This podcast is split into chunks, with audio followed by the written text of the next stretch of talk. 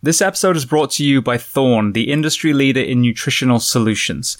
Now, Thorne is actually trusted by eight US national teams and championship teams in the NFL, NBA, and Major League, as well as recently becoming the official sports performance nutrition partner of the UFC. So when it comes to supplements, the tactical athlete space and the athletic space need two things. We need efficacy, meaning the products do what they say they're going to do on the label. And then we need to trust the fact that we are not going to fail either athletic drug tests or work related drug tests. Now, Thorne has actually been around since the 1980s where they were used by physicians and hospitals for nutritional supplements for the patients. They were so successful that athletic teams and even special operations teams reached out to them and they started supplying them as well. Very recently, they actually opened their doors to the general public. Now, what sets Thorne apart is they manufacture their own products in a state of the art NSF certified facility in South Carolina. They use only the purest possible ingredients formulated with no stearates or arbitrary fillers in the cleanest manufacturing process. Most of you listening come from profession where it can take its toll physically and mentally, and many of us are not able to bolster our nutrition purely with the food that we eat. And that's where supplementation comes in. So if you're ready to maximize your health and performance, visit thorne.com, T-H-O-R-N-E.com. Take a short product quiz to be paired up with the perfect health and fitness supplements. And for you, the audience, if you use the code BTS10 behind the shield 10, BTS10, you will get 10% off your first order. And if you want to learn even more about Thorne, go to episode 323 of Behind the Shield podcast, and you will hear my interview with Wes Barnett and Joel Totoro from Thorne. This episode is sponsored by 511, a company that I've used for well over a decade and continue to use to this day. And 511 is offering you guys, the audience of the Behind the Shield podcast, a discount on every purchase you make with them. Before we get to that code, I want to highlight a couple of products that again, I personally use today. One of the most impressive products they just released is their Rush Backpack 2.0. Now, for many of you, whether you're going to the fire station, the police station, whether you're traveling with your family, whether you're taking training courses, we have to fly, we have to drive, we have to take trains. And I have to say, I own multiple backpacks, many of uh, 511's different ones, but as far as a day pack, this one was the most impressive. There are so many different compartments. The way it sits on your back is incredibly comfortable. If you are a concealed carry person, there's also a spot for a weapon. So they've thought of multiple, multiple things that a man or woman would have to do on a daily basis. That is in addition to all of the products that I talk about a lot their uniforms fit for men or fit for women in the first responder professions. The footwear that they offer, whether it's the Norris sneaker or the Atlas system that is designed for foot health and therefore knees and back and hips and shoulders and neck. As a civilian, I live in a lot of their clothes as well. Their jeans stretch. You can actually squat down in them. We live in Florida here, so I wear a lot of their shorts, which again, very, very lightweight material. You can get it wet and it will dry almost immediately. And then moving to the fitness and tactical space, I used to have just a regular weight vest. Recently, I switched to a 511 vest and actually bought ballistic plates as well. My thinking was simply if I'm going to have a vest, why not have one that protects me as well? And that TAC vest is trusted by law enforcement all around the country. So I mentioned they were going to offer you a discount code. So if you go to 511tactical.com and enter the code SHIELD15, S-H-I-E-L-D 1 5, you'll get 15% off not just that one purchase, but every time you visit their store. And if you want to learn more about 511, their mission, their products, then listen to episode 338 of the Behind the Shield podcast with the CEO and founder, Francisco Morales. Welcome to episode 563 of Behind the Shield podcast. As always, my name is James Gearing, and this week it is my absolute honor to welcome back on the show Danielle Cook Kawash and Mike Salemi. Now, I had both Danielle and Mike individually on separate episodes, but now they've come together as they are two of the three main members of First in Wellness. So we discuss a host of topics from what they've seen through their eyes, not only in the first responder, but also the civilian world when it comes to strength conditioning, nutrition and wellness, mental health, kettlebell training, wearables, and they're introducing some of their new programs, including a challenge. If you listen to this as soon as it comes out, there will be one on January 18th. and then the fitness program and the 90 day resilience program, we will have discounts for both of those on the show notes for this show as well at jamesgearing.com. Before we get to this incredible episode, as I say every single week, please just take a moment, go to whichever app you listen to this on, subscribe to the show, leave feedback, and leave a rating. Every single five star rating truly does elevate this podcast, making it easier for others to find. And this is a free library for you, planet Earth. So all I ask in return is that you help share these incredible men and women's stories so I can get them to every single person who needs to hear them. So with that being said, I welcome back Danielle Cook-Kawash and Mike Salemi. Enjoy.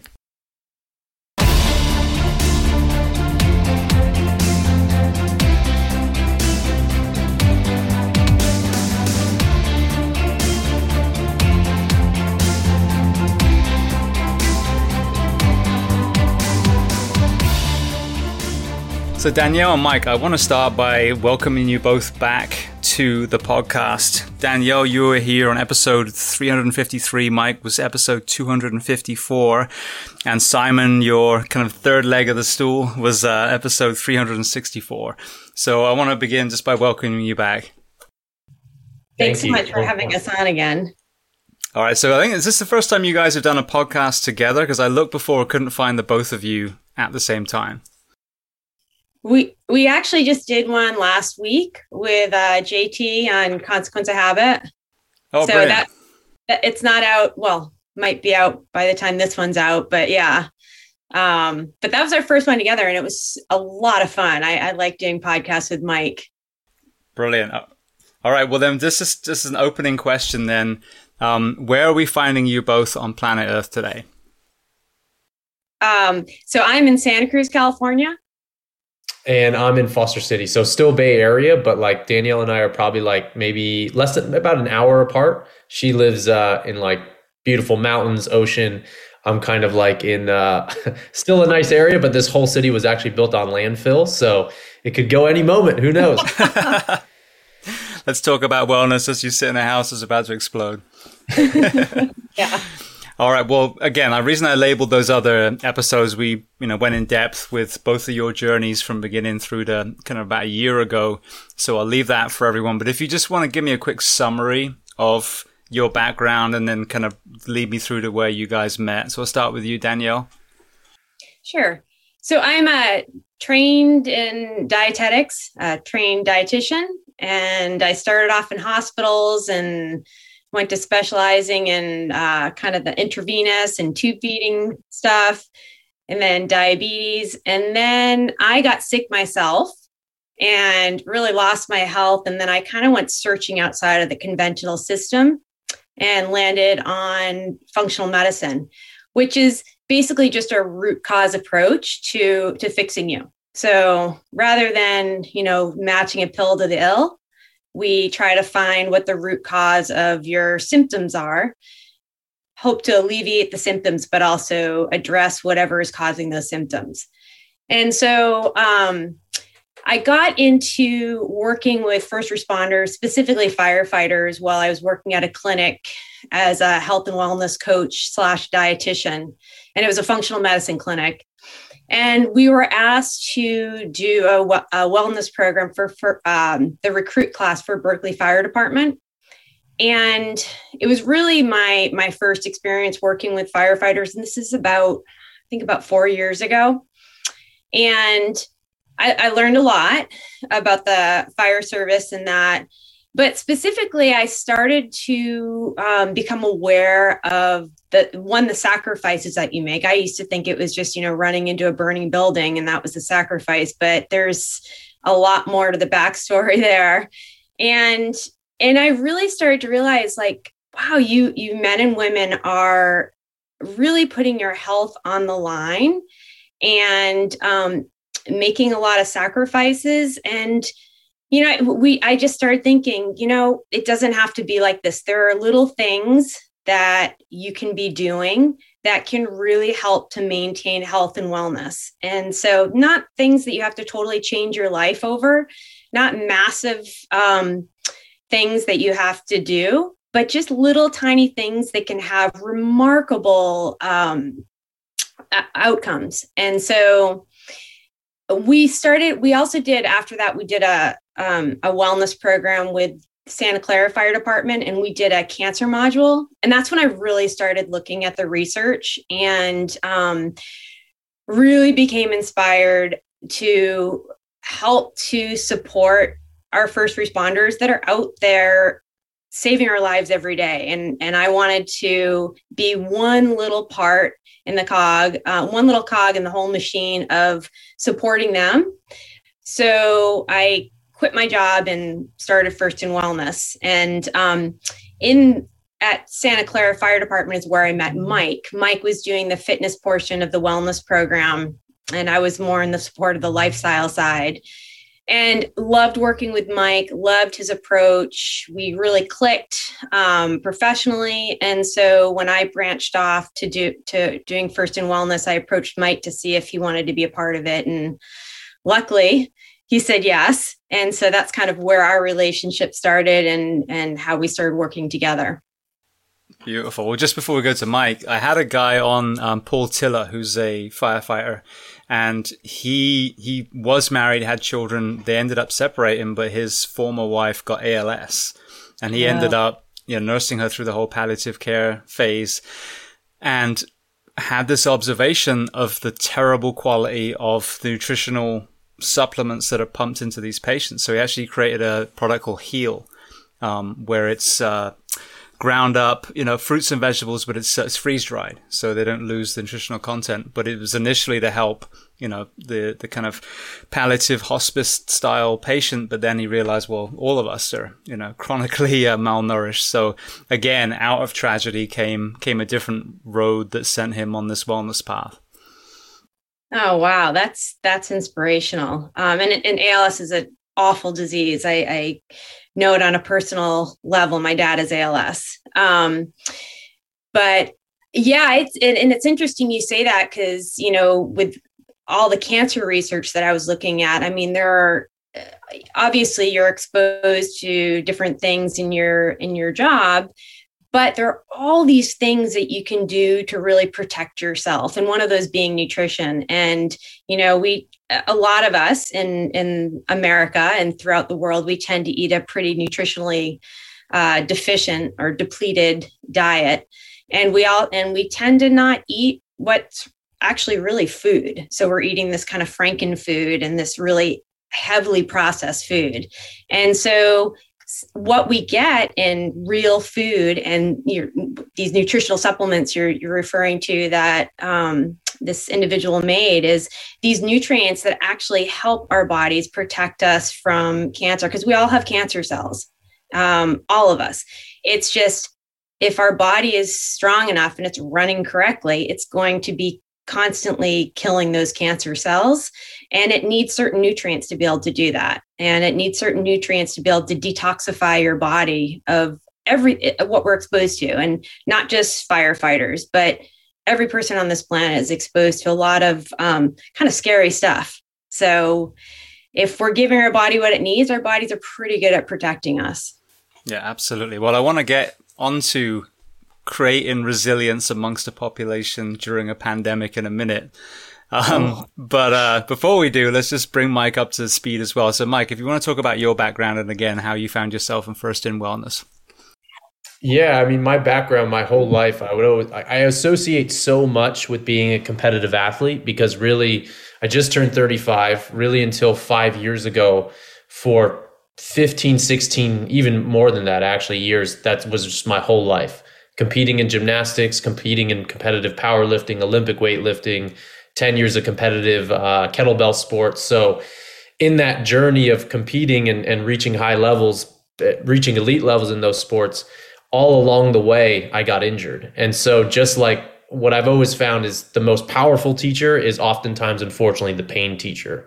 You know, if like things are going good, oftentimes there's not too much inspiration or push to to want to change, right? Things are good. You don't really why would I change? But then every single time when I got injured from a forearm injury to a lower spine injury uh, to a shoulder injury, I had to reevaluate how I was training. And what I really realized is, and this fits exactly into my philosophy today, what Danielle and I are all about, and while I think we work so well together, is I really realized is to truly have longevity and long-term health and fitness and performance whatever you want to call it we have to look way beyond just sets reps rest periods and, and those kind of basic things that we think about when we think about fitness and strength and conditioning. Okay i'm going to go to the gym and get sweaty. And sweat yeah it feels great you're detoxifying you're, there's energy involved. But what i really realize is all the other things that from that impact our health from breathing to sleep to nutrition the things that we're talking about that is the other half, or if not more than the pie, to truly building a resilient person and a resilient athlete. So over the years, as I started coaching more and more, became a strength and conditioning coach. Now I think it's yeah over 15 years. That's absolutely my philosophy because to just train someone to get strong but who doesn't have a more balanced approach, who's not living longer and healthier and can play with their kids or can just literally at, at, at the drop of the hat go for a sprint and not tear a hamstring. Uh, whether it's because you want to play with the kids or you actually do need to uh, run up a whole flight of stairs because there's an issue going on, um, like a fire or whatnot. My whole thing is how can we bring these things together and build more whole human beings? And so, what Danielle was talking about when we worked together for Santa Clara Fire, I was heading up the whole fitness program and six month long program. I assessed every single firefighter there. So I got to see orthopedically what was going on with these guys. A lot of shoulder injuries, a lot of low back injuries.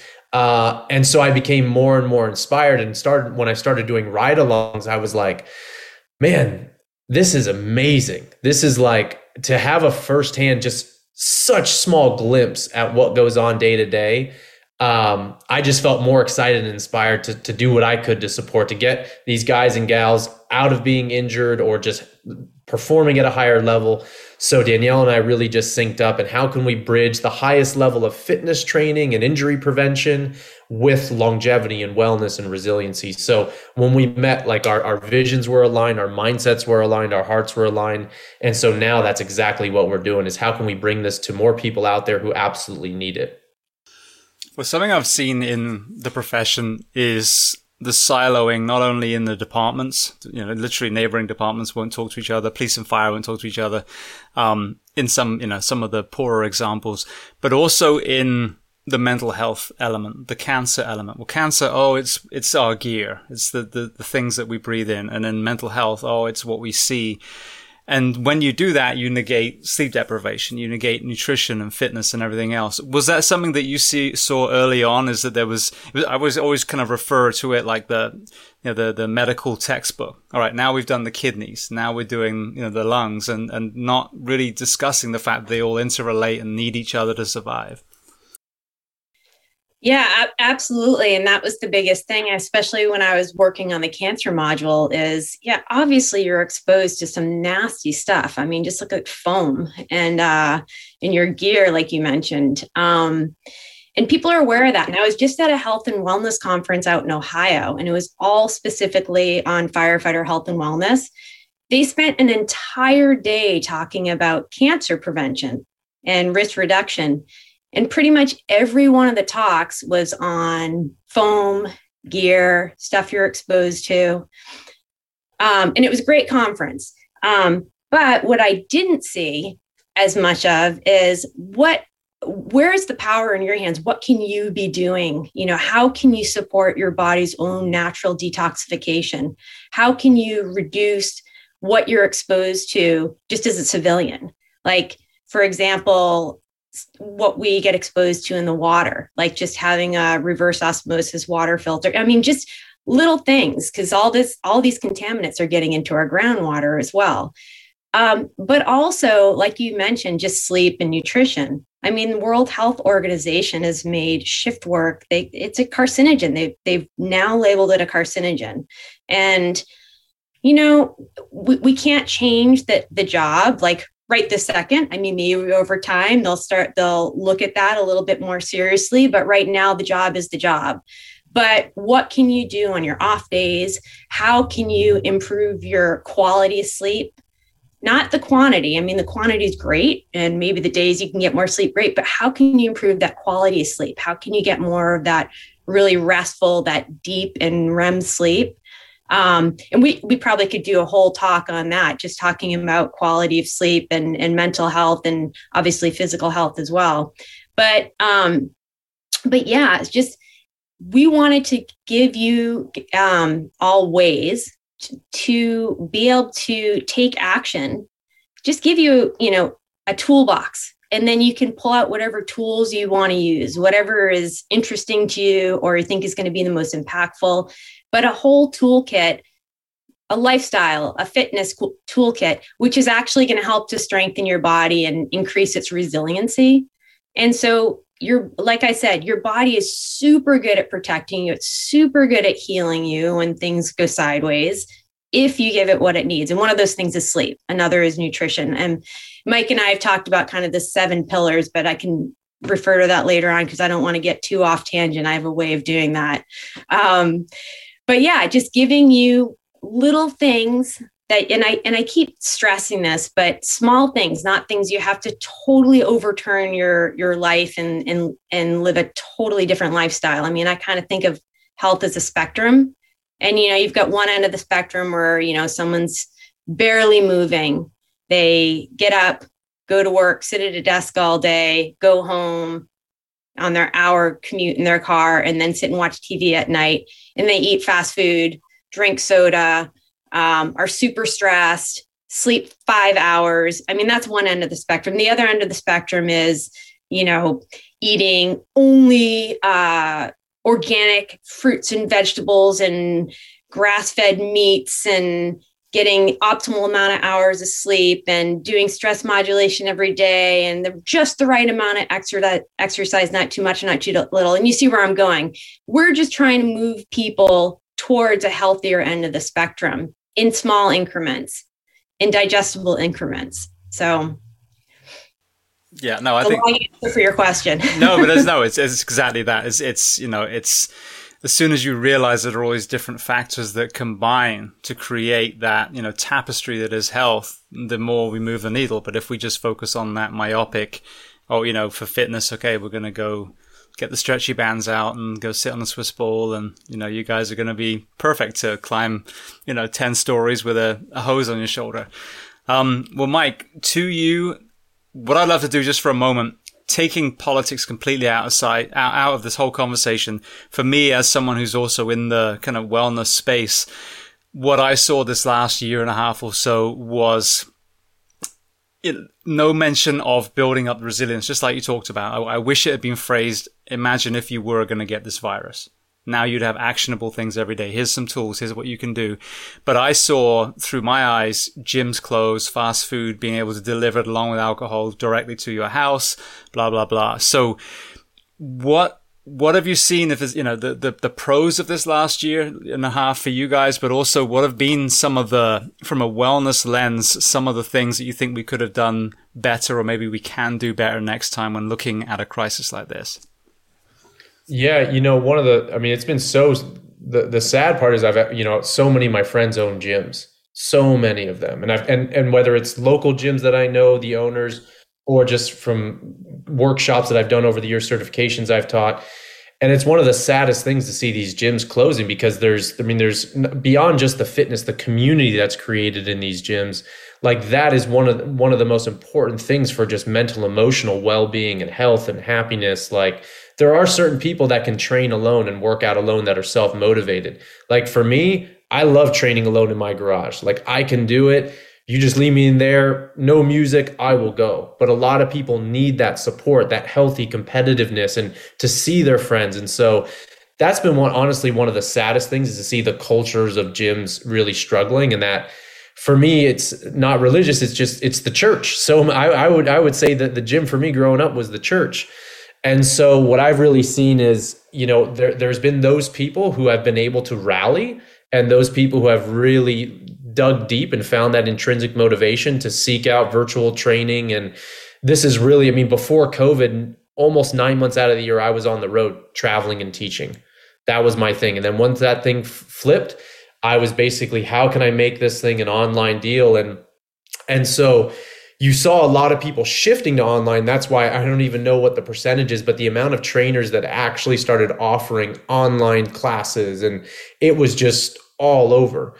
But then I would still say there's a lot of those people who, I mean, I don't even know the statistics, but the amount of just uh, weight gain and out of shape. Like you got, I, I look at kind of two people, few people kind of stayed the same. You kind of like it accelerated, COVID accelerated everything in my eyes. And so it accelerated either people who were not going down the path and, and out of shape and overweight. And then it said other people, okay, let's go. So, I mean, really, I think though, at the end of the day, next time, there's been, like you said yourself perfectly, there's been little to no focus on health and well-being and the ability to if this thing comes again whatever it is like being able to be resilient enough to fight it off and have a strong enough immune system so you can bounce back.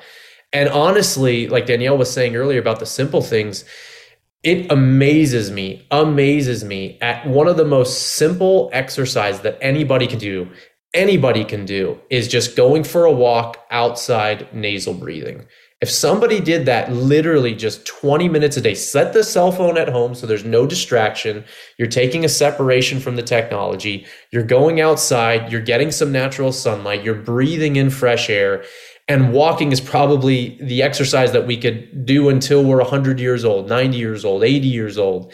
It pumps the body it pumps the lymphatic system. And so what i would just say is breaking it down to the simplest chunks for people. Start there before you reach for the coffee or as soon as you wake up in the morning you get out of bed you walk out of the door you put your shoes on the door if you want to brush your teeth you can but i would just suggest make it the number one thing that you comes into your awareness is to go outside. And then the other thing too with something like that is it's a walking meditation. And so i think as it relates to fitness and wellness people have this like mountain that they feel like they need to climb. And if they don't have that community support and they don't have the encouragement it can be really hard for people to tap in to that reason of why they're doing it but I guarantee you, like some of the biggest aha realizations, processing of traumatic or stressful events have all come for me and a lot of my clients from just being outdoors on a hike, on walking. It will ground you. And so, at the most basic level, I think just moving our bodies, if you're feeling depressed, if you're feeling stressed, if you're feeling sluggish,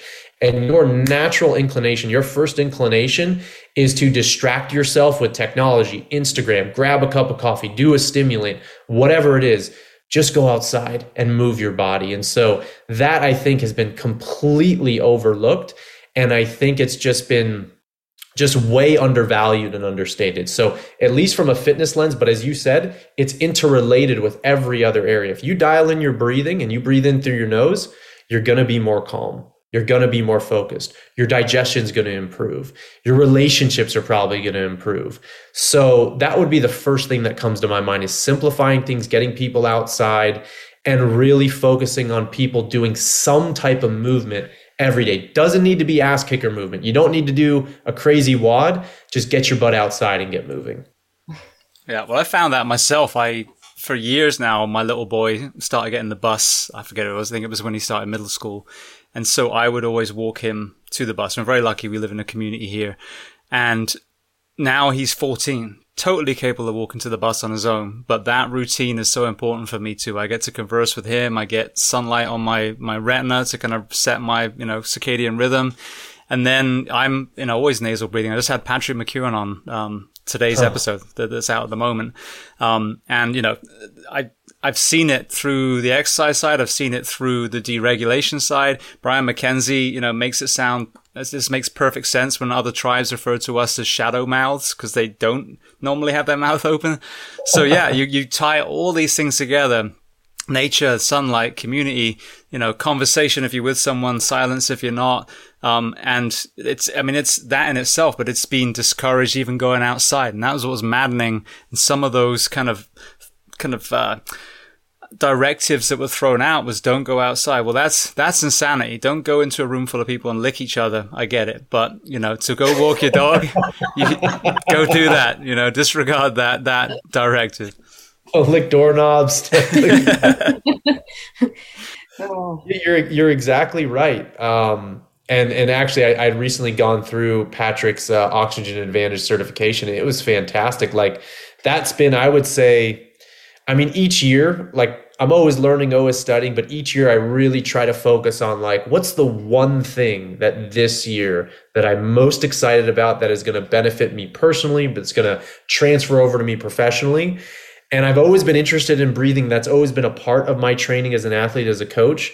But his take on it just completely in the last year plus has completely changed my training, changed my sleep, trained how I coach.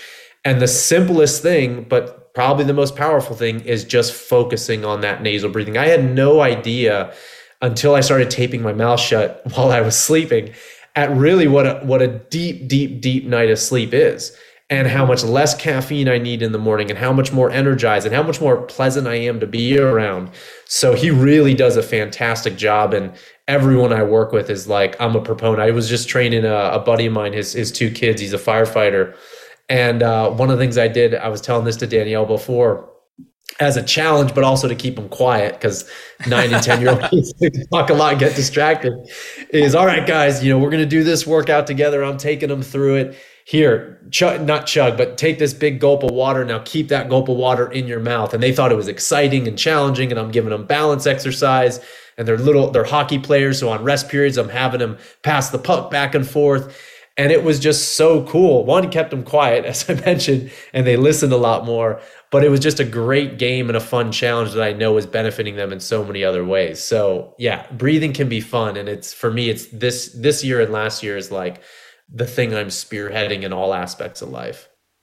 Yeah, I'm actually going to get some of the myotape that that he talks about for myself because you know I I seem to be good at nose breathing when I'm awake but I guarantee you, if you film me when I was asleep, based on you know some of the noises I'm sure I make, probably my mouth is wide open. So that's another step I got to take myself. And with his work, an interesting thing, I haven't actually you know dived into it yet, but he has the techniques to unblock the nose. And my son's always had terrible nasal congestion, and is a big mouth breather. So that's another 2022 thing that I got to do is try and try and find these ways to unblock the nose, and that way you don't have that kind of barrier to entry and nasal breathing. Then. Well, that's huge because like like for me, uh, like I I think this I, I don't know if it happened when I was playing high school football, but since then I remember like either getting hit or something, and I had a deviated septum, and I've had ever since. And so whether it's due to actual like a structural blockage in the nose or due to like for me every time I eat dairy, mucus builds up and all of a sudden my nose plugs. And so rhinitis is one of the things that yeah, he talks about and it's very quick to get a significant improvement. And basically, it involves just a breath hold, and you move your head in certain ways for a certain amount, and you just go for a certain amount of time. And it's incredible at as soon as you release the nose after a longer breath hold with a few movements, everything just opens up, and it's like not just your airways open up, your whole brain opens up. So yeah, I think you're going to find it's going to be pretty powerful for for your son. Beautiful. Well, I, I, appreciate that kind of second opinion. He was he was yeah. an amazing man. I'm looking forward to doing a second part with him. Um, well, Danielle, uh, over to you then. Your perspective of the last 18 months.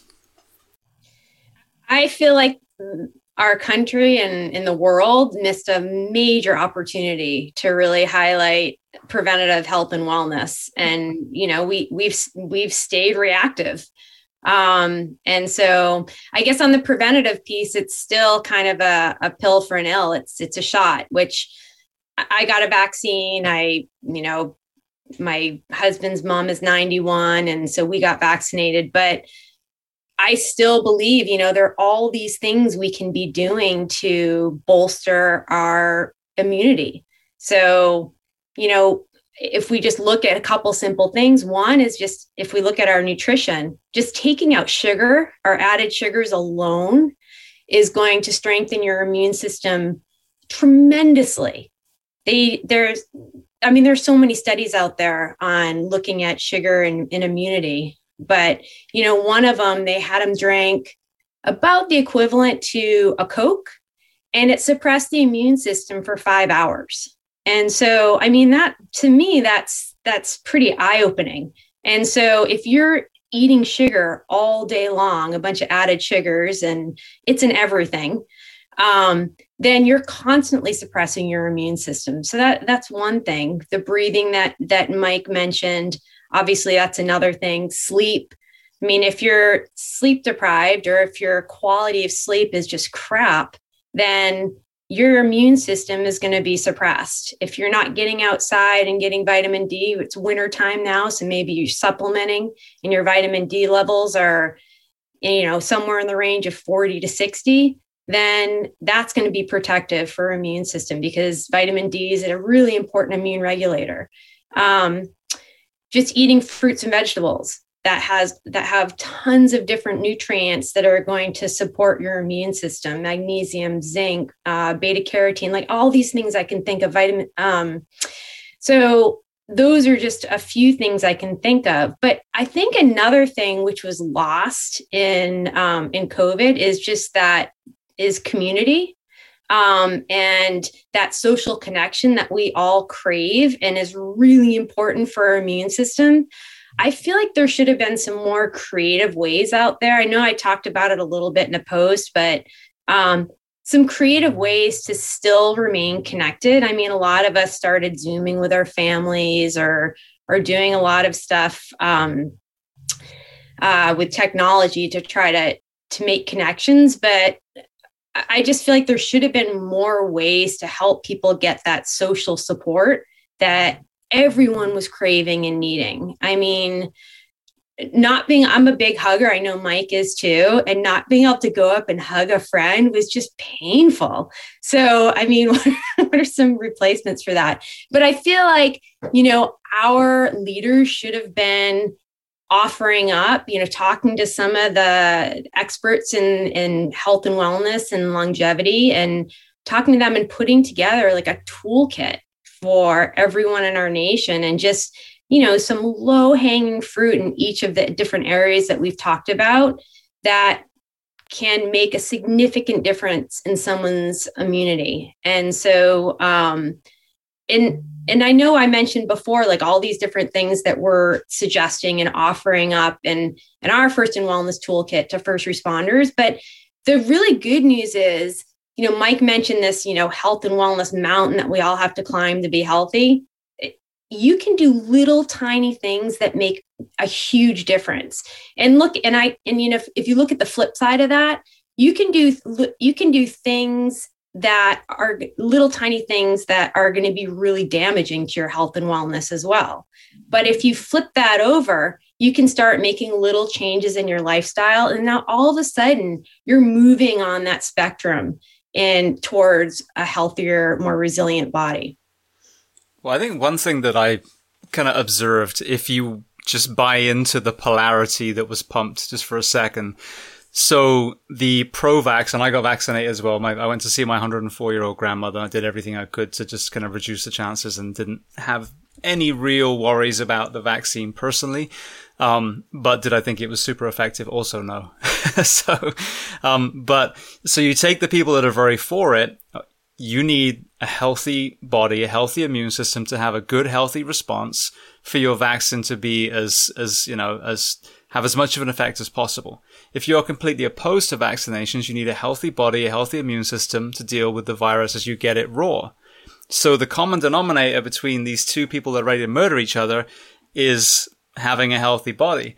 And the other thing that I kind of put to people, I was just thinking this the other day, these very angry pro vaccination people that are shaming people and calling people selfish, including first responders for not, you know, getting their mandated shots is do it before and after. Find a picture of you a year and a half ago and the, and a picture now, look in the mirror. And if you are not a better version of yourself, you are an absolute liability to this community as well. So if you haven't made yourself 18 months fitter, stronger, faster, you know, more resilient, and you're screaming about a vaccine, you know, you're part of this obesity and overweight epidemic that is crippling our healthcare system. So, you know, when you, again, all those, what is the core? It is creating as many healthy, resilient human beings as possible. And we could overhaul what we feed our kids in school, the PE, as you said, education on, on, um, you know, that sleep and wellness and nutrition, pump money back into local organic farms rather than letting these mega farms, you know, feed the whole country. So I spoke to one of my doctor friends and he said the vaccinations are low hanging fruit. That was a year and a half ago. Had we started that back then, we would have a country that was almost two years healthier now. But I agree with you completely. I was looking for a real leader in this whole thing that would actually put the health of the nation first, and everyone dropped the ball. Right. It, it, was a real missed opportunity, and it didn't have to be get vaccinated, don't get vaccinated. Leave that out. Like, yeah, I mean, I'm, a proponent for vaccines, um, especially early on, like you mentioned. But I'm a bigger proponent for what can you do to to make your body stronger. What you know, and there's a ton of stuff, and that's the cool thing about it. And yeah, it takes a little bit of effort, but not as much as you would think. And one thing to, to piggyback on that, Danielle, you may have heard me speak about this to you, but James, I'm curious. Have you ever heard, and I'm curious if the listeners have heard of the documentary called The Motivation Factor? I have not, no, but I'll write it down. That honestly, if I had to pick, I don't even know, top top one, top three things that that have like watched and just let the lasting impact on me, motivation factor. And so basically what it is is it's a documentary that looks at a particular, uh, I believe it was a middle, yeah, it was a middle school in uh, in Modesto, so not too far, honestly, from where Danielle and I are at. And basically, they they showed their fitness program at these young kids. And if you look at every single kid, every single kid has literally got an eight pack. And they did these organized fitness training that all of a sudden other schools around the country were trying to model. And even just their warm up, just their warm up, they took NFL uh, athletes, I think it was today, or professional athletes, they couldn't even do these kids warm up or had a hell of a time doing it. And there's so many uh, scientists and doctors from Stanford and all this stuff. And all throughout the documentary, they basically interview these docs and they talk about the correlation between physical health and mental emotional health and all that sort of stuff. And basically, what they show also is they interview a lot of these now now more elderly people but basically when they were going to these schools as kids and how they maintained these rituals and these routines that were instilled at them as a young age and so there's so much that we can teach and model and show if we have you know especially if we if we have good leaders and basically interweave it into whether especially into kids because that's one thing that fires me up i don't have a kid yet or anything like that but i'm super passionate obviously about fitness and health and at least in this area, like they removed a lot of the PE programs.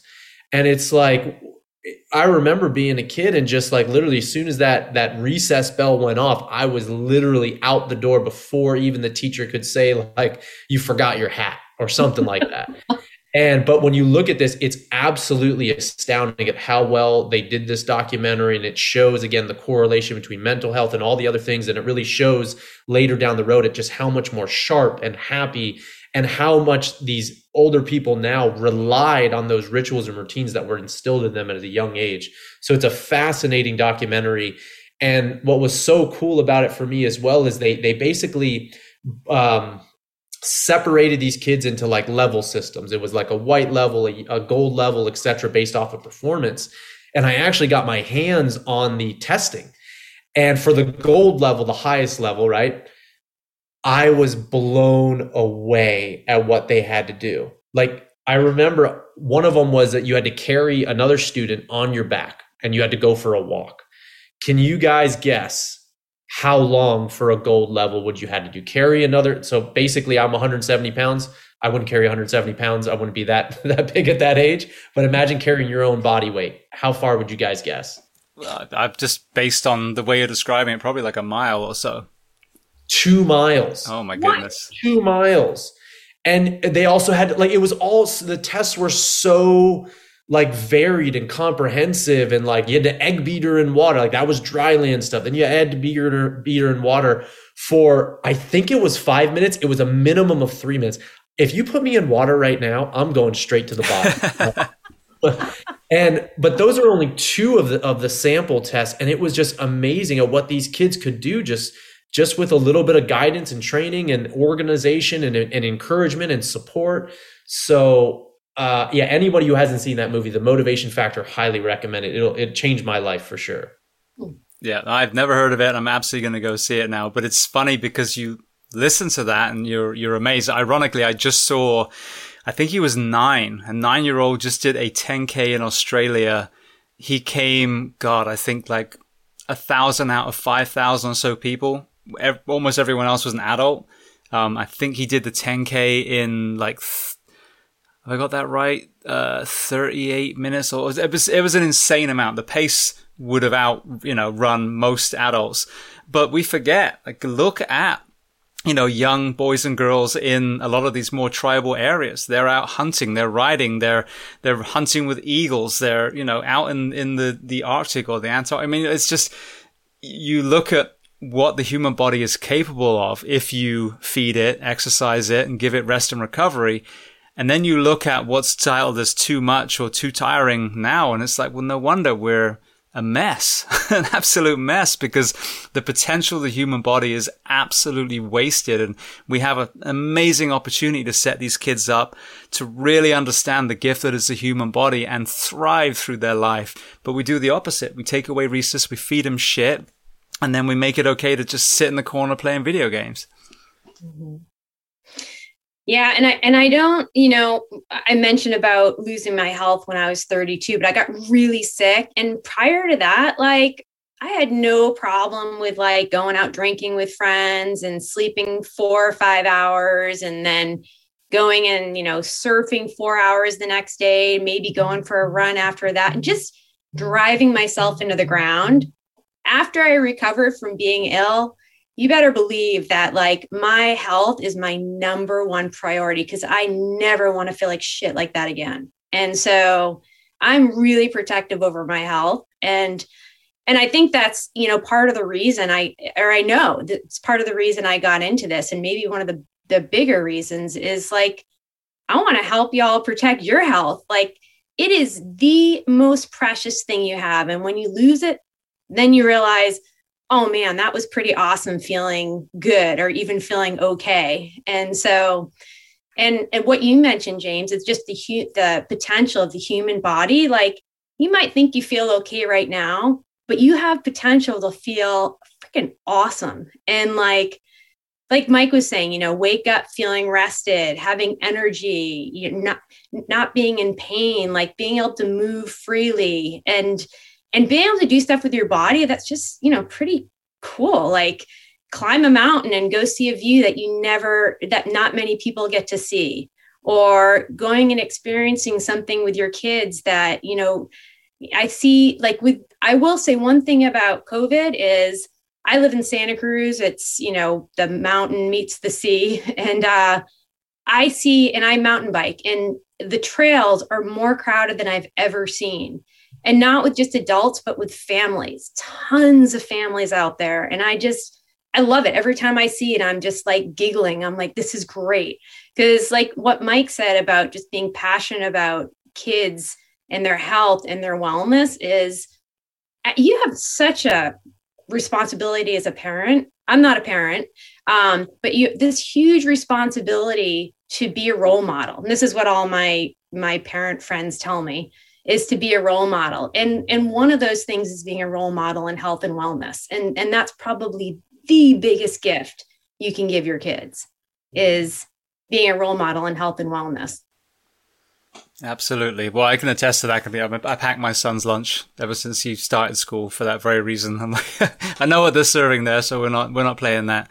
Um, well, speaking of using the body for amazing things. Obviously, a lot of people listening are, you know, first responders, military, you know, dispatchers, um, some, you know, a lot more active than others. But, uh, you guys created First in Wellness. Um, I want to really explore where you are now, the 90 day program, some of the great things that you've got going on. But just before we do, if we could revisit the, the financial element or the financial savings that you're seeing of departments when they implement a program like this? Because as we mentioned before we started recording, I would love to think that everyone in a leadership position has altruism in their heart and they deeply care about the wellness of their, their men and women.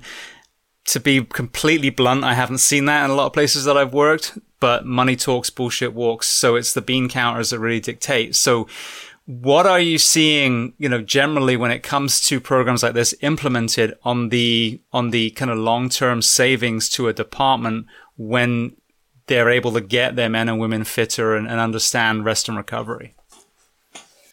Yeah, I mean, this is a study from a few years back, but International Association of Firefighters did a 12 year analysis of comprehensive health and wellness programs where they had uh, a nutrition aspect, a fitness aspect. Um, some of them had physical therapy and rehab aspect, and then also an annual physicals.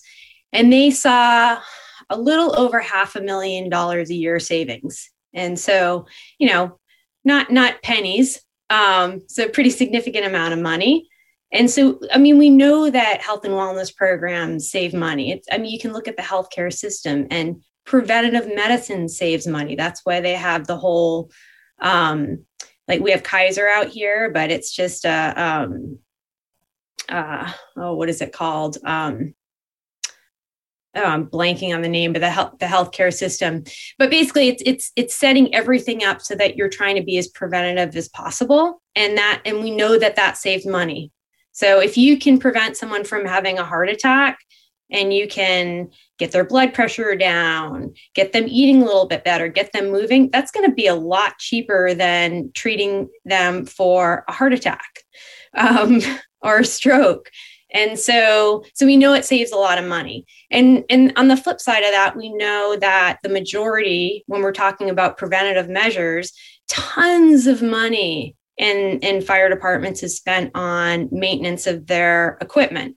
So um or buying you know buying new really expensive equipment and then and then hours a day spent just maintaining that equipment for prevention, right? So that that equipment lasts for longer. But very little money is being spent on preventative measures to maintain their members' equipment, so their bodies, and um, and that, in my opinion, needs to change. Um, you, your fire station, your fire department, your crews are only as strong as the firefighters in that crew. So you might have top of the line, pristine equipment. But if your firefighters are not fit, if they're not healthy, if they're going to go out and they're very deconditioned and have a cardiac event in the middle of a call, like it, it doesn't matter what kind of equipment you have or how well maintained it is. It's um, it's not going to be very effective. Absolutely not, Mike. Same with you. Yeah, and and and I think Danielle hit hit it, hit the nail on the head. But like when you look at I mean, you can just look at the the amount of statistics. So I think it's like over seventy percent of firefighters are at least overweight. Uh, when you look at the amount of like how the increasing in suicide, look at the injury rates. When you're looking at all these numbers, and you know, when I was working specifically with Santa Clara County, because on that, as I mentioned earlier, I had the opportunity to actually do a physical assessment on everyone. So look at you know ankle range of motion look at uh, hip range of motion look at mechanics during squat lunging bending twisting overhead movements, look at shoulder impingement. Like I was looking at all sorts of stuff, weight shift. So I had dual scales. I had these guys and gals stand one foot on each scale to actually see what the weight shift, if they're heavy on one side as opposed to the other. And there's so many correlations. Like that specific test uh, is mainly correlated, especially if you have them close their eyes when you take the ability to them to self correct for vision and balancing on the horizon it shows an atlas axis so at c1 c2 misalignment which is super important it's like one of the highest uh, control systems for posture and pain and the amount of people that i saw that was just imbalanced either already injured or very nearing an injury was honestly shocking and so like i know we i think and danielle's done this already with a few firefighters that i know just getting them off medications and what that's done for them. But then I know from the physical side, like we had one gal just in that group, actually two people, I think that actually uh, they were going to retire and then they got another few years out of them. And so when you look at just the cost of workman's compensation and these things, like literally, if you're injured in a firefighter, not only can you not do the job, but also the amount like that that is calling that is an identity so just the mental emotional stress that that causes so whether it's workman compensation to just uh, reducing obesity, to reducing the amount of cardiac events, which is one of the highest risk factors today for firefighters. It's just, it's insane at literally, I think, how important it is to have a health and wellness program. And Danielle said, I think, an important word, and you touched on it too, James, earlier, is that comprehensive. Like, I've got nothing against yoga whatsoever. I enjoy yoga from time to time. But just thinking that a wellness program is hiring a yoga instructor to come to the station uh, once every other week and that's going to do it, it's just not enough. It's just not enough. Like, I mean, I know it's going to take a cultural shift. I understand that. And we're looking at more of like a long term kind of game. But I mean, the ultimate goal and the ultimate dream for I know for us is just to hopefully see the higher ups place as much importance just like Danielle was talking about, about maintaining the rig as they do about maintaining their own body. So in the lineup of all the trainings that happen during the week and all the situations that that you guys and gals have to get prepared for, if there's a component of that that is legitimate, serious, serious conditioning of the physical body, training of the mind, support and all these other aspects. And I mean, it, it's it's going to not only make happier workers, but yeah, it's absolutely going to affect the bottom line in a positive way. Absolutely. Well, it's something I talk about a lot as a shifts, and I won't go down that rabbit hole this time. But you know, again, I'm sure if we could just you know get some people to actually do some some research on it, you'd realize that by adding an extra shift and giving these men and women more time off between their shifts, you would actually save money you know, hand over fist with that as well, because you wouldn't have the mental health, physical health, um, you know, the injury rates that uh, that we're seeing with that, you know, also. But like you said before right now, 2021 or 2022, when this goes out, um, you know, we got to focus on what we can control today. Now, I have seen coming from a sports science background, coming from being an athlete and a, and a coach, a very low level coach. um, I saw, for example, in my last place, what happens when you put the wrong people in a wellness position. And we, we at that time contracted a, a local sports training place and they came in and uh, you know it was all stretchy bands and Swiss balls. And one of the classes, a, a woman taught the, the guys how to make oatmeal, and then they walked around the station twice. So you know I don't have to go any further on that explanation. Realize what absolute dog shit that was, and it was about forty grand a year. So that aside, let's talk about what a good program looks like. So I know you're about to release a brand new kind of element to First in Wellness. So I'll give you guys the mic and, and let us know kind of what options you have for the first responder community. Yeah, Mike, you want to talk about the fitness program that's coming out on the 18th? Yeah, that's the thing. I think we're we're I mean we're excited about the whole thing for sure, but the fitness program we've really spent a lot of time on revamping and so we now have uh, on the 18th of January, so coming up by the time this podcast comes out, it'll be in the in the days that follow. We've got basically an individual fitness program that people can just go. It's fully online if they want to participate and and then we also have a group version that that inter, in, interconnects both the the wellness and the fitness side but with this program in specific like when i was creating it you know i wanted to create something that firefighters could do if they wanted in the station but also a conditioning program that they could do anywhere. So if they wanted to do it in their garage if they have a home office outside. And for me two of the most functional pieces of equipment and I guess we could count a third one is sandbags, which is directly going to relate to transporting people and, and, and, lifting loads in awkward positions and unconventional strength and being strong in different positions and multiple angles. Uh, and then also kettlebells, like mastery, or not even mastery, but just adequate proficiency at base level movements in those will help firefighters, in my opinion, tremendously. And then the third thing is if you add in some body weight training as well. Now with this program, it's it's it's plus or minus about 12 weeks long, about 90 days long. We may create a more streamlined that's shorter later down the road. But throughout this program, one of the biggest things that I think separates it, in addition to utilizing those tools, I mean, firefighters are implement athletes. Like you guys are lifting saws and all sorts of, of heavy stuff during the day. So you need to know how to lift awkward and heavy objects. If all you do is work out on like a Smith machine, which for those who aren't familiar, if you've gone to a gym, you see like a, a power rack or a cage with two tracks and the bar slides up and down. That's really not going to have much correlation. I mean, it's better than nothing. I'll say go for it. Leg press is better than nothing. But if you had to, you know, uh, put a hose on your shoulder, climb stairs, and carry, you know, an extra oxygen tank, and then you had to move and crawl at the top of a stairwell that's the, the smith machine isn't going to be the best best choice for what you need to do you need a preacher curl exactly um, but in addition to those you know one of the things that i that i and we are most proud of is a screening process before and so before someone enters the program if they wish basically i have a few simple tests that helps clear overhead range of motion, shoulder impingement, ankle dorsey ankle movement. It's called dorsiflexion. Um, we've got uh, stuff to assess flexibility, uh, push-ups, cardiovascular conditioning, stuff that you can do literally in under 20 minutes to assess these things. And for example, this is like to say every program out there is right for everybody is absolutely incorrect. Like to just hop into a cookie cutter program, obviously that's not the smartest thing. But you know, if you've got a shoulder issue, you're going to need to take action and do some shoulder rehab exercises before you try and lift a kettlebell or anything over your head. If you're trying to do a ceiling pull or whatever, so there's clearance tests in there and also supportive stuff to do like a shoulder rehab program I've got in there. I've got corrective stretches. I've got breath work throughout the whole program. In fact, a lot of, as we were talking, Patrick McKeown's influence is directly into the program. All the training is done at nasal breathing intensity to build a gas tank, to build their wind uh, sustainably from the start to the end. So it's a very comprehensive program. It's full on, but the movements I've chosen and the way I've designed it, it's all progressive.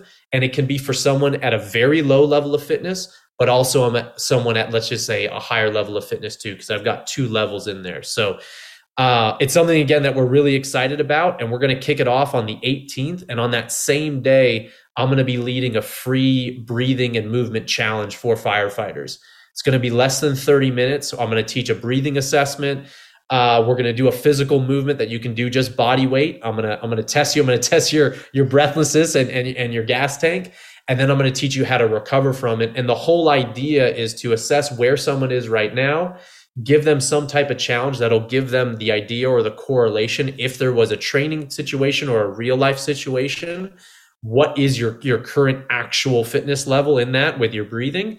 and then how to recover very quickly from it. I'm going to give a strategy so that if, for example, you had to climb 40 or 60 flights of stairs before you even started fighting a structure fire or another situation, you would know how to calm your breathing down, how to recover much faster, how to critically think. So that's a free challenge we're going to run on the 18th. And it also syncs up with the launch of the fitness program, too. So we're, we're, we're super stoked about both those things. Beautiful. Well, pulling a couple of things out, I just want to kind of underline because I heard you mention it in another podcast. I think it was actually Danielle that was talking on that one. Um, but the versatility of kettlebells, because one of the challenges that I see um, in stations is space. Obviously, budget is part, but again, that's just a misallocation of funds. Really, it should be, you know, definitely sending money into the preventative strength conditioning side. Um, I actually came across a company, BeaverFit, recently. I think they're phenomenal and they have some incredible um, options for, for stations that don't have a lot of space. Um, but, uh, you know, with the kettlebell, like you said, you've got the stations, very, very little space. You've got home, but also now we're actually starting to see those appear in regular gyms too. If you've got a CrossFit gym near you, if you've got a YMCA, whatever. So having that around, um, kettlebells and then you can literally make your own, you know, sandbag out of an old rucksack from an army uh, surplus store. Um, that takes away a lot of the need for, you know, Olympic bars and platforms and all the other kind of gadgets and gizmos that a lot of us use in a regular gym. Absolutely. Absolutely. Like literally, if you just had, I recommend one to three bells for the program. But if you literally only have one bell, you will absolutely be able to complete the entire program and get a phenomenal training effect. And a training effect, once again, that's going to relate to actually what you do. Like that's the important thing. Like, what is the transfer? What's the application? Because again, if we're just on a, a preacher curl, Smith machine, or a leg press, that's a good start, maybe if you're not doing anything. But I, I really want it to be functional, and functional is really defined by functional for whatever job work sport activity environment that you're that you're trying to apply it to. So you're exactly right. In a short amount of time one kettlebell one sandbag use a backpack use whatever you got just get creative and you can do the whole thing. Well with breath work as well this is a comment i made we maybe we even talked about this the last time we spoke but one of the other things going through the journey that i have now and then looking back is aside from pretty much you know anything underwater being a firefighter is about the only other scenario where the only air on planet Earth you have is on your back. So not only do you have the cardiovascular element of being as efficient as possible, but you also have the nervous system deregulation to then be as efficient with your breath as well. That's so true. Absolutely. That yeah, absolutely. So Danielle, over to you then. Your perspective of the the launch, and then you know what else have you got you know to offer the first responder within the first uh, first in wellness package. Well, I mean, I'm excited about the launch, um, but I will say, I mean, one of the things that Mike and I have worked and are continuing to work on is simplicity. We we want to try to lower or remove as many barriers as we can for people starting this program and just starting that journey to being fitter, healthier. Um, and so, uh, what I like about the fitness program is, like like Mike said, there you know three pieces of equipment: your body, a kettlebell, and a sandbag. So it's inexpensive. It's easy. Hopefully, that lowers that barrier of finances, space, um, and complexity. And then it starts by just building on a foundation and then from there, the movements become more complex. Um, you increase speed, you can increase the load. And so it, it what I like about it is it's it's building on um, a really strong foundation. So no matter what level you are, like Mike said, even some of these really fit firefighters that we worked with in past in a past program, um, they they had a lot of um, body mechanics that were not serving them well, that were in- increasing their injury risk. And so, no matter what level of fitness you are, you're still going to get something out of this. You're still going to be a, uh, building a stronger foundation so that you're going to, your performance is going to increase. You're going to feel better. You're going to move better. Your risk of injury is going to go down, which I know is incredibly important to every firefighter I've talked to. Um, from being able to continue doing a job that they love that they've been called to do to being able to do activities outside of of the station that they enjoy doing. And so not getting injured is a pretty big motivator. So hopefully our program is i mean that was the intention of our program to help people be more functionally ready to for to perform their job and and all the things that their job requires them to do but also to maintain or improve their their quality uh, quality of life. And then, am I right in understanding you got the baseline test at the beginning, but is it every every month you're also doing like a re-eval so you can see the progress? Yeah, there. Go ahead, Mike. On the fitness side specifically, the the way this this kind of updated version works is there's some baseline testing at start, midpoint testing at week six, and then final testing at week 12. So it's just some good checks. And so you're repeating the exact same tests uh, going through. So we're looking at things like VO2 max, we're looking at range of motion, we're looking at uh, there's a there's a push-up style test in there as well. So there's uh, a few tests. The breath the breath test is honestly for me the most important because the breath is probably the biggest thing that has going to have correlation to everything else. I mean, as we've already talked about uh, at nauseum, but like even just the the amount that someone's core, the ability to stabilize the spine will improve by someone's ability to breathe better is going to go dramatically up. And so digestion is going to improve. So for me, even though there's I think there's eight tests total that we take people through, the breath is really the one that that myself and Danielle are really looking at to really see the largest improvement because it's going to be that's going to be the domino that's going to affect everywhere else. All right. Well, you mentioned seven pillars. Obviously, strength and conditioning is, is one and or two. Um, so, so kind of walk me through the other areas of wellness that you will also be educating and covering as they go through this program. Yeah. So we have a 90 day program which incorporates, um, well, the group program, which departments can sign up for, or a crew or multiple crews can sign up for. That also has the fitness included. Um, but the other components that we see that are going to be really important for building that that foundation, kind of these these pillars of health and well-being, are uh, nutrition, sleep, stress modulation, um, community, uh, breathing, gut health, and then fitness. I think that's seven. I wasn't counting. That was, I was. okay, good.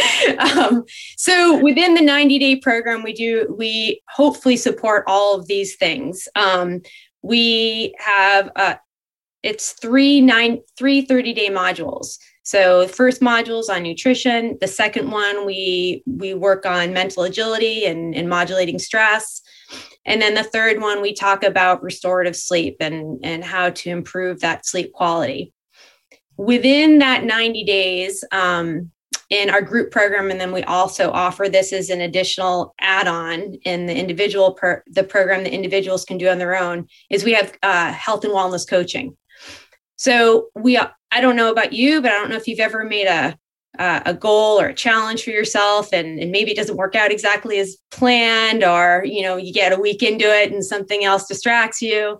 So we built in health and wellness coaching because we think information is great but do but building habits and kind of digging down and, and uncovering that why or maybe the five whys that are under that why as to why you, you want to make some sort of change that's where health and wellness uh, coaching comes in and so we're there to help you kind of discover those whys and then make and then start planning some action steps and some experiments to try to start try to start kind of moving along that pendulum to start making some behavior change um, so that's really important to us. The other thing is with the group program, we do group health and wellness coaching, and we do that for a couple of reasons. One is for the almighty dollar, it makes it cheaper for the departments.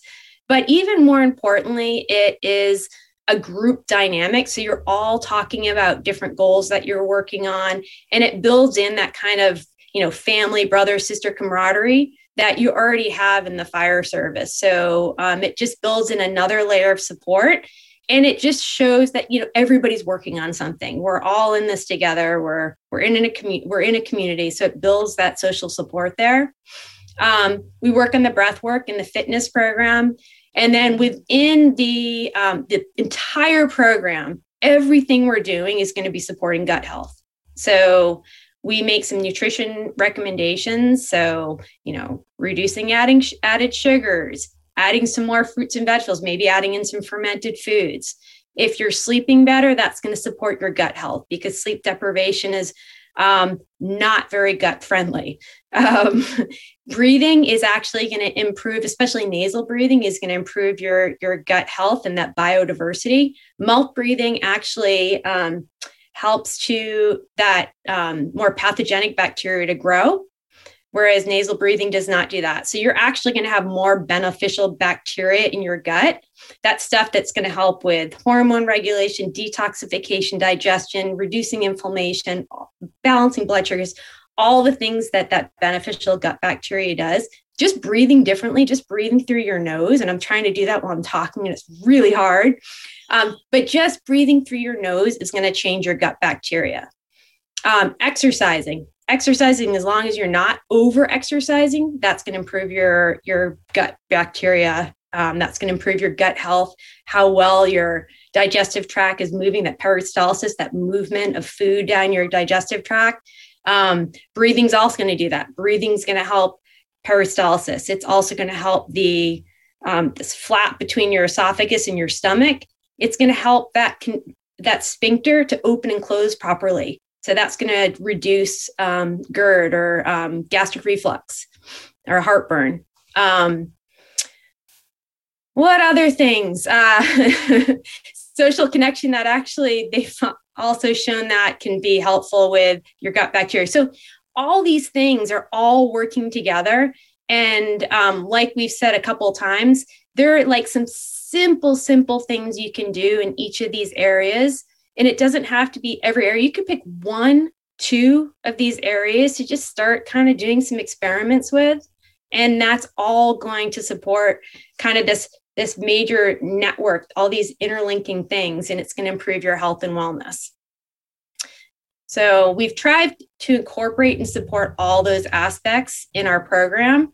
And um, like I said, in a really supportive and simple fashion. And, and we're still working on, we're going to revamp the whole 90 day program again. It might not even be 90 days, uh, might be most likely shorter, but we're trying to revamp, revamp, simplify, simplify, lower barriers, um, hopefully keep it interesting for people and, uh, and, um, and support people that are coming in at all different levels or any area of that spectrum.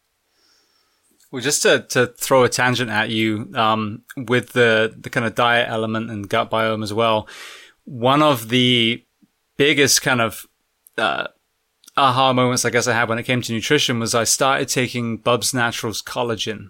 and was absolutely amazed. Hair, nails, skin, you know, guts, uh, the the knee injuries that I'm rehabbing at the moment. Um, what have either of you? What have what have been your perspective, if any, of, of collagen? Because I mean, that's that's not a supplement you think about normally, apart from maybe in you know facial creams and stuff. But I was absolutely amazed at the almost instantaneous effect of that particular supplement on me personally. Yeah, I remember this was maybe maybe a year and a half ago. I did this experiment. I did uh, 36 days of super strict carnivore and I did blood testing before. I did uh, blood testing after. I had it analyzed by by two guys, uh, functional medicine practitioners, and as part of that experiment, I was working with a, uh, a grass fed meat company, and so I was super blessed because they basically hooked me up with bone broth and also and I was making my own bone broth as well but basically my routine and my regimen I wasn't using any powder but I was drinking at minimum a quart of bone broth a day at minimum. And so I would have it morning, afternoon, night. It was my snack. A lot of times I would drink a lot more than it. And I really do believe that that, in addition to organ meats, were probably the two biggest things, hands down, that I noticed in terms of improving energy. And the biggest thing for me, and you know what you were saying, James, about rehabbing your knee. So I've got a knee issue as well. And one of the biggest things that I noticed, probably within, I don't know, for sure, for sure, five days, but let's just say five to seven days, was normally when I get out of bed in the morning, like I feel energized. Like I feel, I would say overall pretty good. Like my baseline is I feel generally really good, no real pain, some knee just stiffness and stuff.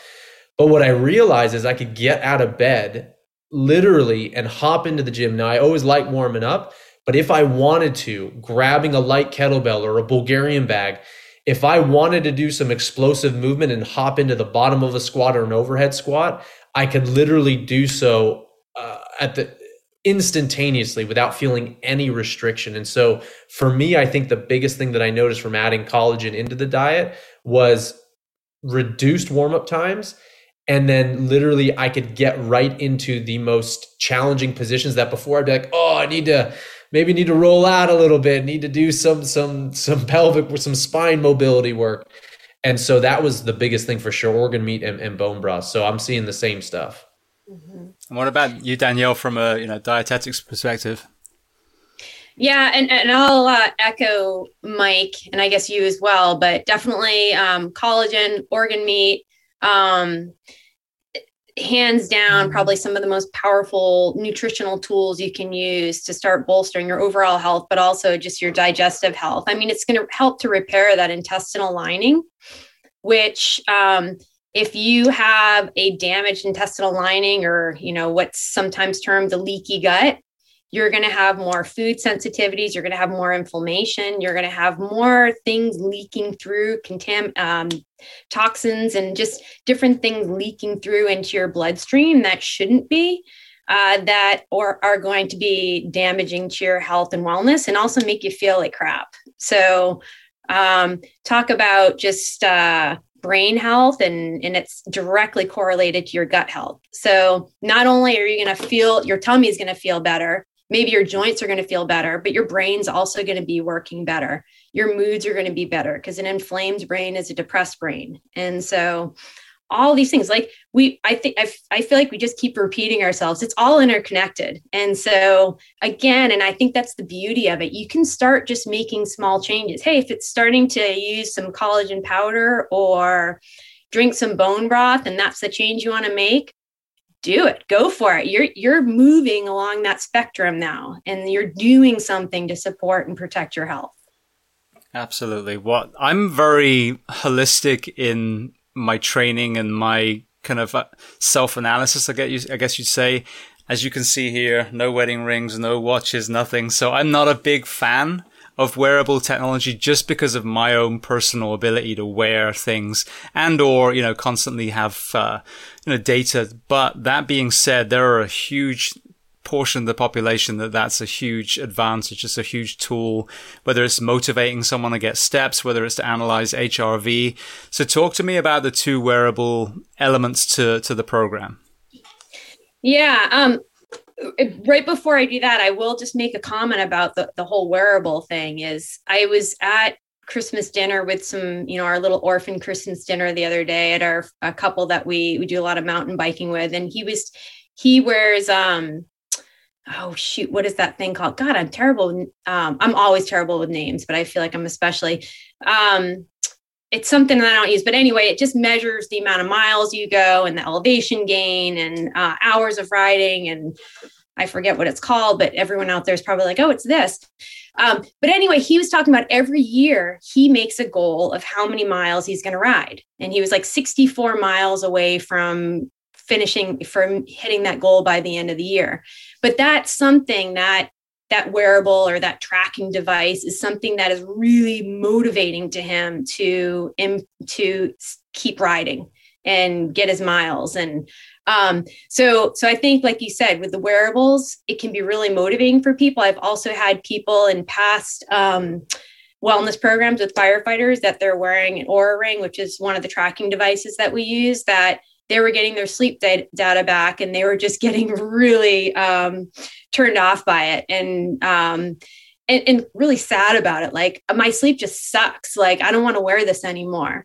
Um, so i mean it can also work in the other direction especially if there's not enough education going along with it. So the two wearables that we use is one an Oura ring and that's just a um, kind of like a fitbit that you wear on your finger it's a little bit more accurate because it's using the digital pulse for um, heart rate. They just came out with a new version that also measures the heart rate sort of during the day. Um, but it's not like a Fitbit where you can wear it and it's going to be tracking your heart rate um, all the time. And so, um, and with an accelerometer how much you're moving. And so it's not going to be great for tracking like the amount of calories you're burning during exercise. Um, but it is great for looking at your data when you're sleeping. And so measuring resting heart rate measuring what's called heart rate variability or that every time your heart beats there's um, a pause between each heartbeat. And you want that pause to be variable. You want it to be a little bit different every time. And the more variability you have in your heartbeats, they have found the healthier you tend to be, the more resilient you tend to be to stressors, um, and the quicker you'll recover. And so um, we use heart rate variability, resting heart rate. It's also measuring respiratory rate, which, if you're stressed, if you're overtraining, your respiratory rate, you're going to be breathing more, you're going to be over breathing most people are over breathers and that's why we're teaching nasal breathing to get people to breathe less and doing and teaching some breathing exercises. Um, it's also measuring body temperature. They actually used Oura ring in some covid studies to predict the onset of people getting ill from uh, covid. Um, and then it's also measuring um, uh, your sleep patterns i would say it's it's an algorithm so it's not like going into a sleep lab but it's looking at how much um, deep sleep you're getting how much rem sleep you're getting how much um, how much you're awake during the night how much light sleep and then total hours of sleep. So we can start to look at trends in your sleep and start to look at your sleep quality. And the reason we like using this is because not to look at the data specifically every day and go or even um, overall like oh my sleep compared to you know larry my sleep is terrible or my hrv is really low or my heart resting heart rate's really high. But it's to look at okay as we're going through this journey in this program and we're experimenting with different aspects of health and wellness and your lifestyle how are things changing? How is your heart rate variability changing? It's starting to eke up. Um, how you're doing this this breath work training with with mike is your respiratory rate starting to lower? Are you breathing a little bit less? Um, oh, you're taping your mouth at night. Wow, how did that change your respiratory rate or your HRV or your sleep um, or um, your how you're sleeping? And so we can start to look at trends and we can start to see how making certain changes, how implementing certain new habits, how that's affecting your health and wellness. So it's kind of like a little way that we can look into your body and see what's changing physiologically without having to wait till you're a cadaver. So, um, the other piece of technology that we're using is specifically to look at sleep. Um, and that's called an Eversleep. And it's just a little, I should have put it in here, but it's a little device. You just wear it on your finger and like a little watch. Um, and it's measuring your um, your pulse rate. It's measuring your O2 saturation. It's measuring breathing events. Um, so if you stop breathing for a period of time, um, and it's measuring movement, also has an accelerometer. And then the app is also uh, measuring snoring. What we like to use it for is not as like a home sleep study. We like to use it as a screening tool because we know that sleep apnea is, um, I think, it's about a quarter to 30% of firefighters that they looked at. The study was like 7,000 firefighters. Um, about a quarter, 30%, it might have been a little bit higher than that actually, um, tested positive for uh, obstructive sleep apnea. And so we know that puts you at a higher risk for things like, uh, you know, sleep apnea is basically a carcinogen. Um, it's going to increase, you know, depression, blood sugar abnormalities, and so on and so forth. So we want to screen for that. And so, and we when we did our um, pilot study, we actually had three people that had breathing interruptions that were higher and so past where we the point where we kind of the cutoff point of what we consider healthy and so we referred those people to go see their doctors and get a sleep study. One of them was actually on a CPAP. And I think he stopped breathing at one point. It was like 25 times per hour. Um, so pretty bad. And his O2 sats were in like the 70s. Um, so pr- really bad. Yeah, I mean, we definitely don't, if they won't let you out of the oxygen if your oxygen saturation is less than 88%. So so pretty bad right and so he so it's just a screening tool that we use um, and this information does not go to the department it stays between us and the participant or the member and we let them know directly hey here's what's going on here's what we saw and that information never goes to the department we give the department um, a, a report at the end just as a summary of the group's data, but nobody's individual data. So we really try to keep that privacy intact um, because we want to build and maintain trust with um, with participants. Beautiful. Well, that's great to hear. Like I said, that I saw um, it worked well, and this wasn't either of those two products. It was just a cheap Fitbit. But my last place, the HR actually, the HR Wellness uh, gave free cheap Fitbits to everyone, and I there was some sort of incentive program where you could get Amazon gift cards. And like I said, I don't wear it. If I got one and bought a shake weight, I probably got a Range Rover by the end of the year. But uh, that's a whole different story. but uh, but no, but I did see people who would normally sit in the chair making a phone call, walking around the station making a phone call. You know, so it really did just that element, the motivation. And my son has a Garmin watch that has you can play Spotify through your headless, I mean, your headless, your, your wireless um, headphones. So now he can run without holding his phone. So there's some really good wearables. But again, like you said, the HRV understanding, for example, when you come off shift, is this a good day to, you know, to, to do a harder workout or is this one where I just walk the dog, as Mike was saying? So I think there's, there's so much to glean from it. If, as you mentioned, the, the right education is given to interpret it and not, um, you know, just, just be completely, um, analyzing, you know, constantly. You've got to kind of take the lesson from the wearable and then set it aside and then and then you know use it as as a tool rather than a be all and end all. Yeah, yeah. exactly. And oh, I was just going to say, in the Oura Ring gives you what's called a readiness score, which um, takes into consideration what your sleep was like, your HRV, resting heart rate, body temperature, all this, and it gives you a score from. I don't think anyone's ever gotten a zero, but zero to 100 and um, and so we do give some guidance on what to do when you have a certain score. But the other thing is we do talk about kind of that between tour time. So what happens you know depending uh, uh, our example is you know um, the four days off that you have. So what do you what is what might that look like if you're really supporting your health and wellness? And what is some guidance and parameters that you can use? Um, you know, such as, you know, your readiness scores and how much sleep you got the night before and so on and so forth.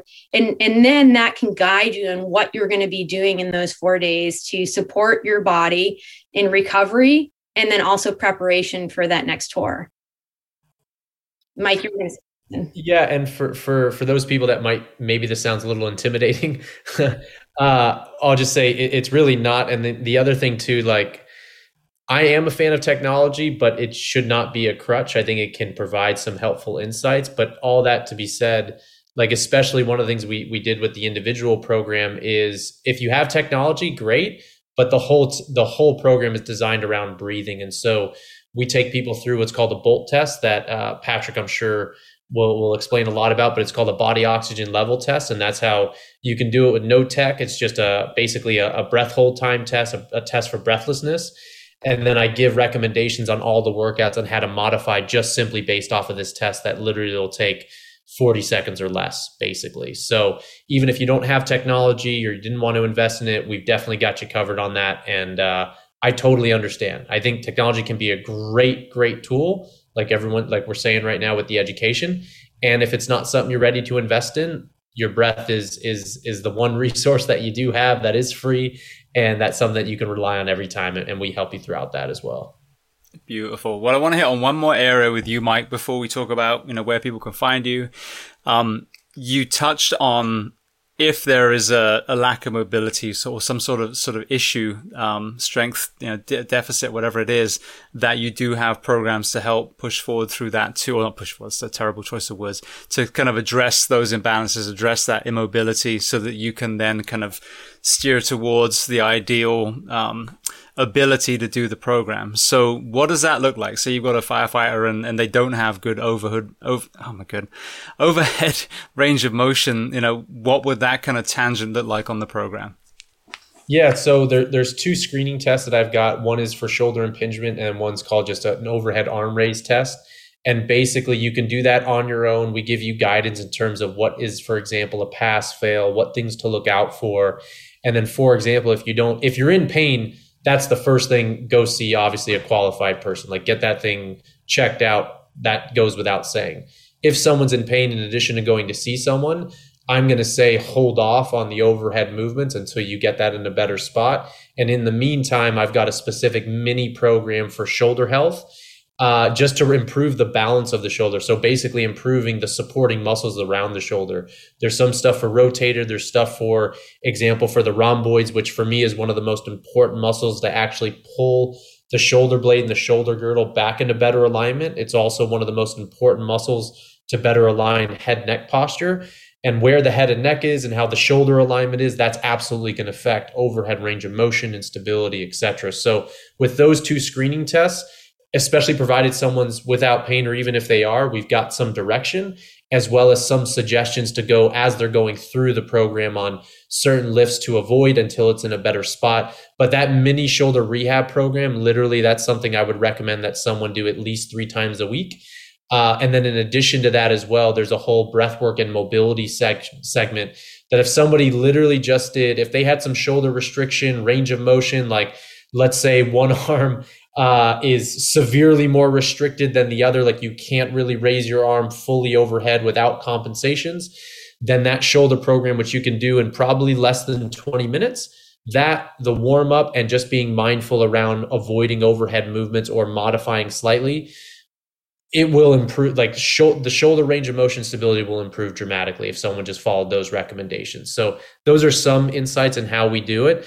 You know with firefighters specifically as i was talking about earlier shoulders and low backs at least in my experience were the two most common injuries. And so maybe later i'll create a specific low back health program.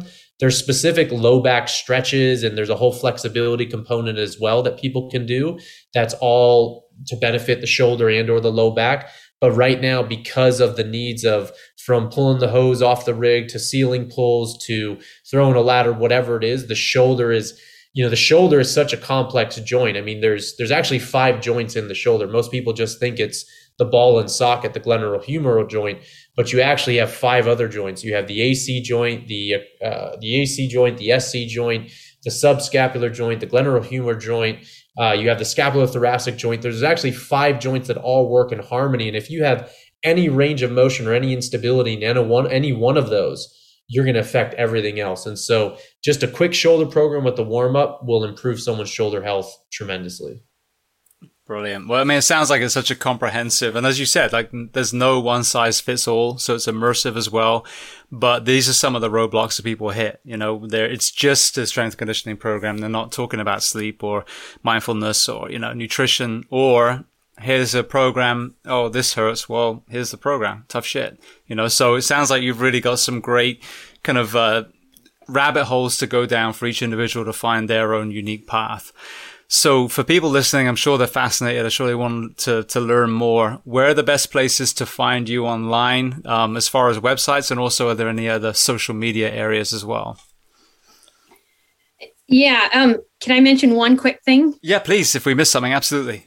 Well, I was just going to say, as I was listening to Mike, I was thinking about, you know, as far as like back strength and back support, just doing the breath work is going to strengthen the diaphragm, which is a major stabilizer for the back. So I don't know if Mike wants to say anything about that, but I just wanted to point that out that, you know, if you're doing even just working on your breath, like we've talked about other areas, but it's going to be a major back supporter for you. Yeah, I, I totally agree. Yeah, the diaphragm specifically is is one of, depending on how you look at it, one of four to five key muscles that stabilize the spine calling the inner unit. Most people think about when stability of the spine, they think about just the abs. So, like your six pack, the rectus abdominis, that is important, but that's primarily responsible for what we call gross stability of the trunk. But when we're actually looking at back pain and, and the, the actual muscles that inter that actually connect to the spine itself, the diaphragm is the most important, in my opinion, stabilizing muscle. You also have the transverse abdominis, which think of it like your, your natural corset. When you breathe in and your belly expands, and when you breathe out and your belly gets nice and small, the muscle that's doing that is your transverse abdominis. And then on the back, you have the multifidus, which are muscles very deep to the spine. Uh, you also have the pelvic floor, which everybody forgets about. Every nobody trains the pelvic floor, but but just by training your breathing, I mean, breathing will affect all of those muscles that we just talked about. But specifically, the diaphragm is huge. It's the number one respiratory muscle, and in my opinion, it's one of the most important stabilizer muscles of, of the inner unit. So just that, as Danielle was saying, will will have a huge carryover. Beautiful. So then with that, like I said, I mean, there's, there's, such a wealth of information. Obviously, there's so much more that people can learn from. Um, where where first can people find the program so they can learn more about it and then reach out to you if they do want to go ahead? So, if you go to our website www.firstinwellness.com, um, you can find out more about our programs and just our company and who's working with us.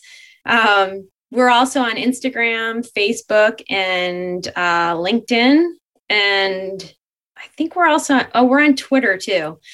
Um, and then uh, you can also email us with any questions, and you know we'd love if you want to have a conversation, we'd love to talk to you. So you can just email us at info at firstinwellness.com and um, email us anytime. And if you want to talk, we'll ring you up and look forward to having a conversation. Um, Mike, am I missing anything? Oh, our challenge. We're um, shoot, we we have a um, a page specifically for our challenge, and I have to um, look that up because I said it wrong on the last on our last um, podcast we were on. So, Mike, am I missing anything? while I while I look for that? Yeah, so just as a reminder, the challenge starts on the 18th, which is the same date as the launch of the fitness program. And the challenge is, is totally free. So if anyone's remotely interested, it's going to focus on breath work. We're going to take you through the bolt test that I talked about earlier. I'm going to take you through a body weight fitness exercise. We're going to test where your gas tank is, where your legs are. I always say like legs and lungs are like two of the most important things that I'm looking to develop in athletes, specifically in firefighters, legs and lungs and a healthy body. And then the third thing is going to be how to recover. And you can use the recovery exercise for breathing in terms of whether you get off a stressful call or you had to do some type of just strenuous event, whatever it is, you can go ahead and do that. It's going to take less than 30 minutes. And I would love to have as many people as possible on there. And then you guys can also get the recording as well. So whether you can't make it live, go ahead and just sign up for it. You'll get the recording after and you can follow and you can utilize this uh, forever, basically. All and right. then go for it, Danielle. No, go ahead. Do you, you have the website? I do, but go ahead. No, no, no. I'm all good. Okay. So it's just our um our website, firstinwellness.com uh, or first in wellness backslash pages backslash challenge and i'll give that to um, to you james so you can just put it in the notes. Absolutely. Absolutely. Well i, I want to thank you again. Firstly like i said individually the conversations were amazing in our previous episodes but to hear the dynamic to hear you know your perspectives because obviously you are you know well versed in the civilian population and and my population as well but it's a unique perspective and i think in the white noise it is every single trainer having something out there on, on the internet now, it's important for us to understand like, you know, who who are the, who are the the groups, the the companies, the organizations that we should be looking for um, you know, as the kind of the top tier of first responder wellness, and you guys are definitely in that tier. So I want to thank you so much for taking the time to come on the podcast again, and I'm excited for the release on the 18th. Cool. Thank you so much for having us on. Super appreciate it. Yeah, thank you so much for having us on and thanks for all you do. I mean, James, you are just like such a powerful voice. I was telling Mike about your book too.